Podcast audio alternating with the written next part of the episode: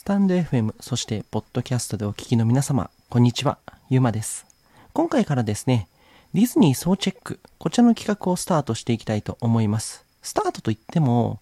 あの、僕のメインチャンネルの方で過去全部ハッシュタグディズニー総チェックで調べれば出てくるので、えまあ、再アップという形にはなるんですけども、まあ、ポッドキャストの方とかね、聞いていただこうと思ってこちらのチャンネル作ってるので、まあ、その方にいちいちスタンド FM の方のハッシュタグ調べてもらうのも大変だなと思うので、こちらの企画をね、再度やっていきたいと思っております。で、このディズニー総チェックって何かっていうと、ディズニー映画を白雪姫から順繰りに、えー制作公開順に見ていって、その感想についてタラタラーと喋っていく、そんな企画になっておりますので、ぜひぜひお付き合いいただければと思います。まあ、特にね、最新作、ウィッシュが、えーこの冬に公開されるということで、まあ、100周年記念作品、しかもディズニーの映画全てを総括する、一旦総括するという内容っぽいので、まあ、こういった企画でね、あのディズニー作品をもう一度皆さんにどんな風に僕が思ったかを聞いていただくいい機会だと思うので、ぜひぜひこの総チェックお付き合いいただければと思います。えー、っとね、まあ、あのーただ、ちょっと注意点としてね、あのー一つあるのは、あのーこう、マイクをつないでこうやって今喋ってるんですけど、こうしたね、あの、マイクとかの環境がまだない時期に始めた企画だし、えっと、なんつったらいいんだろう。まだね、音声配信慣れてない時点で作ったものではあるので、ちょっと聞きにくいところとか、まあ、ところによってはなんか声が全然違うとかさ、まあ、その、場所の環境によって声が全然違ったりとかいっぱいするので、まあそういったとこはね、ご留意いただきたいなと思います。まあその時点で僕がどう思ったかっていう辞表という形でね、まあやってるコンテンツではあるので、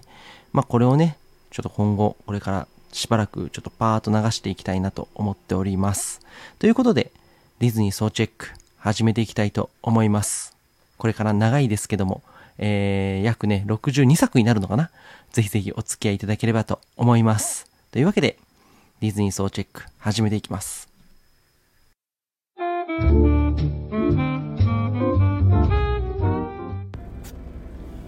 はい、今日も今日とてディズニー総チェックやっていきたいと思いますよ。えー、第1弾、白雪姫に引き続いてですね、今回は2作品目、ピノキオについて語っていきたいと思うんですけども、皆さん、ピノキオをご存知でしょうか？えー、まあ、鼻が伸びる、そういう話ですよ。嘘つくと鼻が伸びちゃう話ですよ。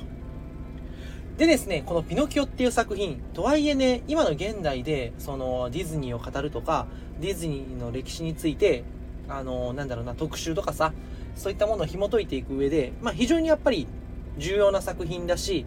まあ一種のもうクラシック化してる作品だとも言えて、まああの歴史的価値とか、その作品の価値っていうのは、今はもう本当皆さんがやっぱ知ってる、誰もが知る名作の一本ですよね。ただですね、これあの、前作の白雪姫が1937年に公開。そこから3年後の1940年に公開されてるんですけども、この公開当時、ピノキオってヒット全くしなかったんですよ。で、あまりのそのヒットしなささに、あのですね、ディズニーっていう会社が一度傾きかける。そういう莫大な大赤字を出してしまった作品なんですよね。まあこれ原因はね、いくつかあるんだけど、まあその一つに、まず、技術的な向上を目指した結果、どんどん制作費が膨れ上がってしまって、要はですね、あのーなんだろうな、もう技術的にやっぱ金かけすぎたっていう点が非常に、あの、赤字を出した原因になってます。逆に言えばですね、白雪姫からさらに技術が進化してるとも言えるんですよ。だからやっぱりこれは、このピノキオの挑戦っていうのは非常にやっぱ歴史的にはすごく重要なわけですよね。ただね、あの、ピノキオがじゃヒットしなかった要因って、あのー何なのか。あのー赤字になった原因っていうのはその技術的な、えー進歩を求めて制作費が膨らんだからとは説明できるんだけど、ヒットしなかった理由ってそうは説明できないじゃないですか。そこは、あの、非常に考えなければならないんですけども、そもそもですね、このピノキオっていう話、ちなみにこれもネタバレ OK ですよね。これも皆さん知ってますよね。白雪姫と同じく、もうネタバレガンガンいくんでよろしくお願いします。それは、ピノキオっていう物語の構成そのものが抱える大きな問題点があったわけですよ。これねどんなじゃあピノキオって話かっていうとですね木製の操り人形のピノキオがブルーフェアリーに命を授けられて正直で優しい心を持ち本物の子供になるために努力しなさいっていう風に言われてその努力をする過程を描く話なんですよね今作見た方なら絶対わかると思うんですけどもピノキオって善と悪の間をまあ言ってしまえばもう何もわからない子供だから彼自身はその分別が全くつかないわけですよね。文字通り、その間を行ったり来たり、善と悪の間を行ったり来たりする、操り人形のように流されちゃう存在なんですよ、ピノキオって。そもそも、だからこのピノキオっていうキャラクターには、イライラさせられるっていう僕は正直思ったし、これはね、観客の感情移入を得づらい作品っていうかキャラクターになってしまってるんですよ。つまり、これは映画として作劇的な問題として非常に受けが悪いんですよね当然ねただ作り手はそういうことには気づいていたんですよ。だからこそ映像的というかその視覚的なイメージ作りピノキオっていう物語が持つ弱点っていうのを、まあ、つまりピノキオっていう作品にある弱点っていうのは作り手は分かってた。その魅力が乏しいっていうことも分かってた。だからこそその技術をなんとか発展させてなんだろうな、こんなにアニメ、ここまでアニメは進化したんですよっていうのを技術的に見せる作品にしようとしたんですよ。つまり、簡単に言うとですね、こういう言い方すればいいと思います。弱点を隠そうとして技術的にすごい盛り込んだけど、結局受けなかったって。まあ、映画ってでもそういうものものじゃないですか。映画ってやっぱストーリーがさ、良くないとさ、何これってなるし、受けない。当たり前ですよね。それは技術的な進歩でどうにか隠せる問題ではそもそもなかったんですよね。まあ結果ね、やっぱそういう結果、結果としてやっぱりその歴史的にも、まあ大赤字っていう結果に終わってしまうという不遇な作品なんですよ。ただね、僕はあの、ピノキオとその白雪姫の技術的な違いっていうか、その差っていうのに、僕、最大の違いがあると思ってて、それは、登場人物の多さですよね。白雪姫って確かに、その、動物とかの数多いんですけど、それでもやっぱ登場する人物ってめちゃ少ないんですよ。白雪姫でしょ？ママ母でしょ？で、その部下1人。で、王子様。あと7人の小人なんですよ。個人的にはですね、白雪姫ってなんかそういう意味では非常に箱庭的な世界。なんかすごい限定された空間に、なんだろうな、人工的に作り出された世界観の話なのかなって見えちゃう。ですよね。比較すると、ピノキオって非常にモブキャラの描き込みが多いんですよ。例えばですね、ピノキオに命が吹き込まれたあくる日の朝ですよ。そこに学校に通おうとする子供の数、あとストロンボリーの移動式見せ物小屋に集まる人数の数とかさ、プレジャーアイランドでそもそも集められちゃった子供の数。これらの登場人物が、なんだろうな、あの、モブで、モブだろうと、しっかりこの世界にいて、なんだろう、世界に広がりがあるように見せてくれてるんですよ、ピピノキオは。そういうところはね、やっぱ技術的に、その、いろんなキャラクターを同時に動かしていくそのモブキャラをどんどんどんどん出していくっていうなんだろうな技術的進歩の結果だと僕は思ってるんですけども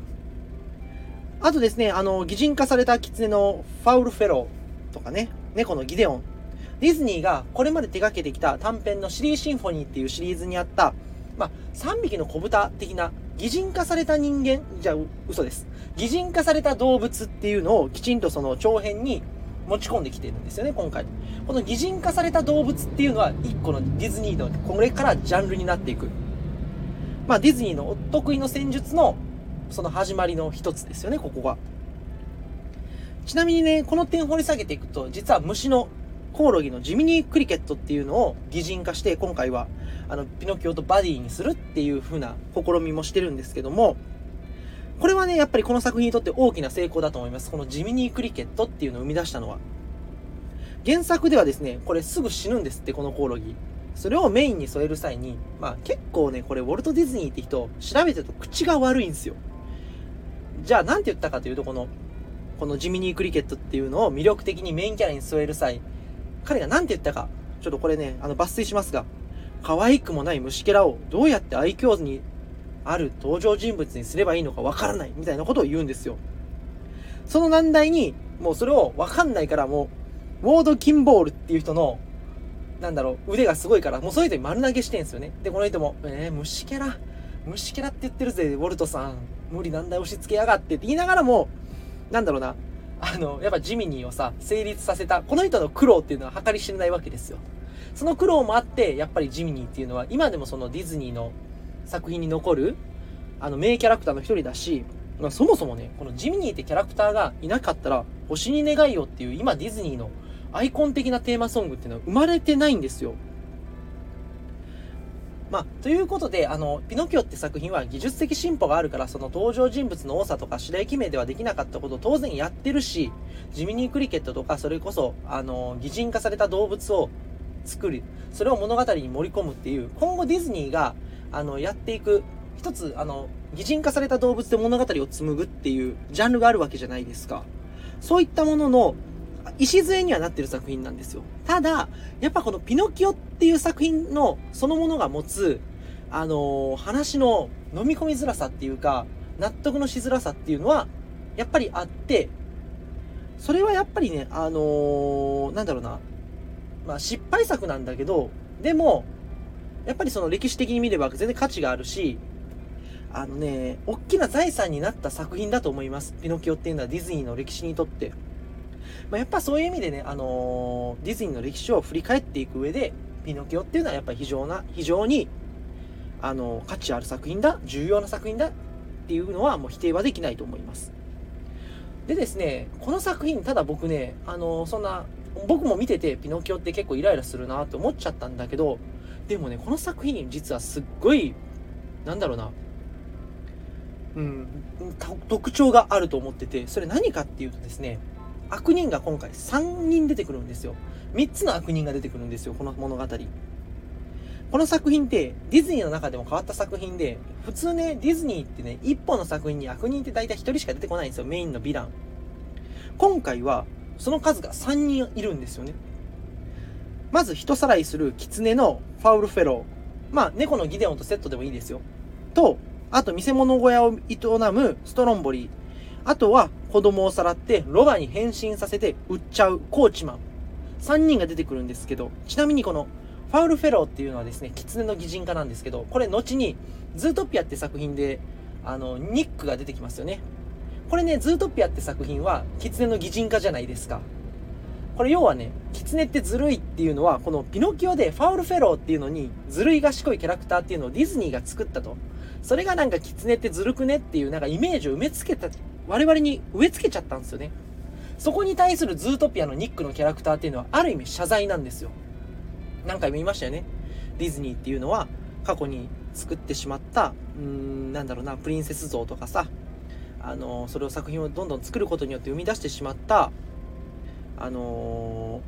ー、まあこれは、あのやっぱプリンセス像っていう女性像を作ってしまった。それをどんどん刷新していくっていうのが今のディズニーじゃないですか。ズートピアっていうのはですね、この狐に対するイメージの刷新を自らやるっていう、なかなかその狐に気を使った作品でもあるんですよ。まあ、このファウルフェローっていうのはその元の作品ですね。あのピノキオで狐がずるいっていうもうイメージをつける元になったキャラクターなんですよ。まあ、それはちょっと置いといて。ただね、これ重要なのはこの3人の悪人、3つの悪人なんですけども、当然この作品では誰一人として裁かれないんですよ。撃たれることもない。これはね、非常に、なんだろうな、特徴的です。まあ、子供向きだから、その人を殺すとかさ、人の死を描きたくないっていうわけでも多分ないんですよね、これって。だって白雪姫は、とはいえそのママ母は崖から転転落して死亡するし、報いは受けてる。きちんとね、罪に対する罰っていうのをきちんと描いてるんですよ。でも今回は誰も報いを受けないです。これ何なんだろうってちょっと考えた時に、ピノキオっていう物語の構造として、なんで悪いことをしてはならないのか、いい子にならなければならないのかっていうことを物語を通じて、これはね、子供に教える作品なんですよね。嘘をついてはいけない、学校に行かなければならない、遊んでばかりではいけない。このいけないことをすると、じゃあ例えば嘘をつくと鼻が伸びたりさ、なんだろう、いけないことをするとこうなる。だから正しくありなさいよっていう理由がついてるんですよ。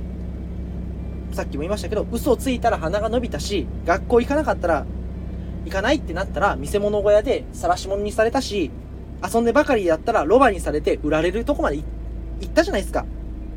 ちなみにね、この、なんで悪い子になっちゃいけないのかっていうのを突き詰めた作品で、あの、窓かマギカの脚本を手掛けた、うろぶち源、その方がですね、手掛けた仮面ライダーガイムという作品にですね、ちょっと興味深い点があるので、ちょっとそこも合わせて紹介しますが、これあの、仮面ライダーガイム第43話でですね、あのー、プロフェッサー龍馬が、えー、えー、なんだ、えー、三種君に言うセリフなんですけども、これあの、そのまま抜粋しますね。高虎に教わらなかったのかなぜ悪い子に育っちゃいけないのかその理由を、嘘つき、卑怯者、そういう悪い子供こそ、本当に悪い大人の格好の餌食になるからだ。って言うんですよ。確かにね、いけないことをするとこうなるのだからダメですよっていう、なんだろうな、いう、そういう教育的な概念が、やっぱこのピノキオとガイムには僕は共通してる点で、ああ、なんかこの辺興味深いなと思って見たし、やっぱりね、あのー、善悪の分別がつかないっていう子供でありピノキオにとって、これってやっぱこうするとこうなっちゃうっていうのは、大きな教訓でもあるわけですよ。それを学んでいく話なんですよ、このピノキオって。だからね、あのー、子供目線で見ると、そうやって、ああ、悪いことしたらこうなっちゃう。だから悪いことしちゃダメっていう風に受け止めるだろうし、でもね、これ、大人がじゃあこれ見るとどう思うか。これよりもね、大きなね、なんだろう、社会の闇みたいな僕見せられました、今回。それ何かっていうと、誰一人悪が罰されてないじゃないかっていう点に気づくわけですよ。例えばね、半沢直樹っていうのは、物語最大のカタルシスを悪を打つってとこに置いてるんですよね。ただね、実際現実で悪は打たれますか？報いを受けますか？我々は悪が必ず打たれるっていうことこそがフィクションだっていうことを知ってるんですよ。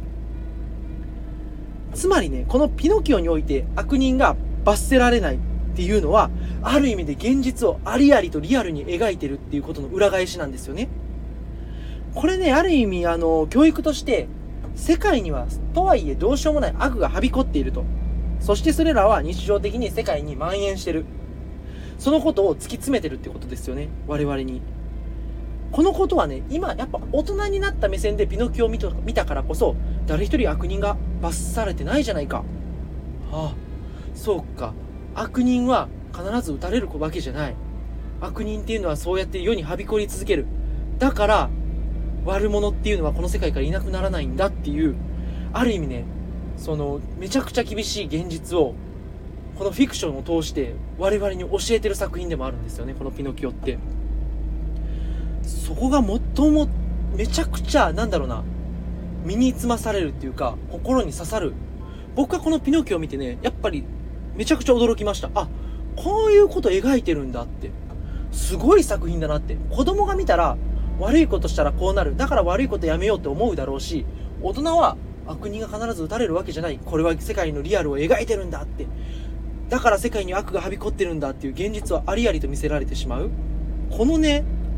実は子供と大人の目線でなんだろう、作品に対する見方が変わるっていうのは、ピノキオはすごい大きかったです。僕はなんか、あ、すっげえとこ描いてんなって、ここは素直にね、あの、面白かったです。はい。まあ、あとはね、その、この作品でやっぱりその特徴になるのは星に願いをっていう歌ですね。もうディズニーを語る上で欠かせない楽曲って言ってもいいでしょう。ちなみに僕ね、あの、めちゃくちゃビーズが好きなんですけど、その松本さんがね、あの、タック松本がこの星に願いをね、ギターでカバーしてるんで、皆さん、YouTube などで聴いてくださいね。僕、ライブで聴いて感動したんですけど、まあ、それはいいんですけど。ちょっと話ね、横道そ、それたんですけど、このね、星に願いよって、その後は、今のディズニー作品って、その、アバンタイトルって絶対この星に願いよが流れて、えー、ディズニーキャッスルが出てきて、そこにティンカーベルが橋を架ける。言っちゃえばそのディズニーの象徴の3つのうちの1つですよね。まあ、これ歌詞がですね輝く星に心の夢を祈ればいつか叶うでしょうっていう歌詞なんですけども、まあ、これって何だっていうとゼペットが子供が欲しいと願ったそれが木製の操り人形であるピノキオに命を授けるブルーフェアリーによって命を授けられる、まあ、願いを叶えてくれたわけですよねただねあのそこからピノキオが本物の子供になったっていうのは紆余曲折がありながらも彼自身の努力もあったし気づきもあったし周囲のね、尽力があったからだとも言えるんですよね。この曲って、願う、その願いが叶う奇跡の美しさを描いてるんですけども、この作品はね、なんだろうな、そこにあぐらかかないで、ちゃんとね、自分の力で、ピノキオってでも歩いたから、その命は本当の子供の命になったんだよっていう風に、なの自分の力で歩くっていうことの重要性も解いてることは解いてるんですよ。なんかその、命が預け、授けられました。だから子供になれましたっていう投げっぱなしで終わってない。この歌詞にもあるフレーズを、さらになんだろう、その先に一歩進む物語の展開をしてるんで、そこも個人的にはすごい良かったなぁなんて思います。なんかその星に願っただけで終わらない。自分の力で歩いてこそ夢が叶うっていう。なんかそこはね、すごく、あやっぱり、うん、なんか、現実的になこと言ってんなっていう作品を通じて、それはすごく思いましたね。というわけでですね、まあ、今作品をそろそろ振り返っていきたいと思うんですけども、あの、子供の教育にはやっぱり僕非常にいい作品だと思います。悪いことをすると、こうなっちゃうよ。嘘ついたら鼻伸びちゃうよ。嘘ついちゃダメですよって。でも、見て、一緒に見ているじゃあ大人はどう思うかっていうと、悪が裁かれない。これはやっぱり現実だよな。ゾッとしますよね。そういう二面性持ってる作品です、この作品は。まあやっぱりですね、このあの、ただあの、作品を見て、やっぱ目を見張るのは、赤字を出したとはいえ、やっぱり技術力の向上っていうのは、やっぱりあの、すごい、レベルが上がってると思います。やっぱりその木製操り人形だった時のピノキオ、えー、それに命が吹き込まれた状態のピノキオ、そして本物の子供になったピノキオっていう3つのピノキオが出てくるんだけど、その段階を踏むっていうのが非常にうまく描き分けられてるんで、この辺りもね、やっぱり普通に見てるんですけど、アニメの黎明期っちゃ黎明期ですよね、これまだ。それがね、やっぱり描き分けられて、しかもなおかつ納得できるように作劇されてるっていうのは、これはやっぱりレベルの高さを、やっぱり物語ってるし、当然ね、あの、白雪姫っていう作品と同じく、今アニメの、アニメが当たり前にある世界に生きてる僕らがピノキオを見ても、このピノキオって作品のレベルの高さには、やっぱり驚かされる。その時点でやっぱすごいんですよ。冷静に考えたらこれやっぱすごいんですよね。この黎明期の作品が、今なお、我々の干渉に耐えうるっていうことは。まあ、あとはね、あの、やっぱりさっきも言ったように、今作品は子供目線、大人目線で教訓になることが実は違うっていうところも僕は特徴だと思うし、なんだろうな、やっぱりね、こういうところを見ていると、ディズニーって世界の童話とかをディズニファイ、要は角を取って丸くして、えー、それを売り出してるっていう批判は、まだこの段階でも当てはまらないんだろうなと僕は思います。まあね、今後もね、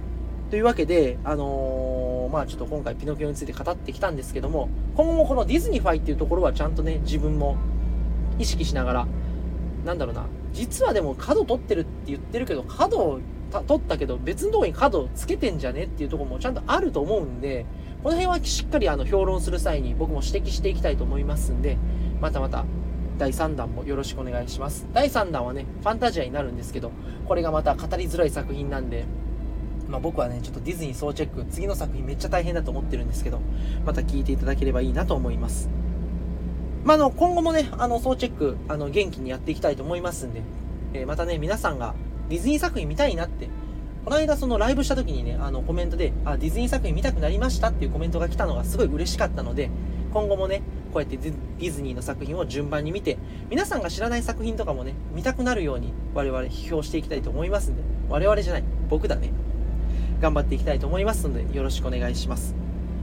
というわけでですね、次回課題作はファンタジアです。皆さん、ファンタジア見て一緒にこの評論聞きませんか？大変ですけど。というわけで、また総チェック、ディズニー総チェックでもお会いしましょう。というわけで今日はありがとうございました。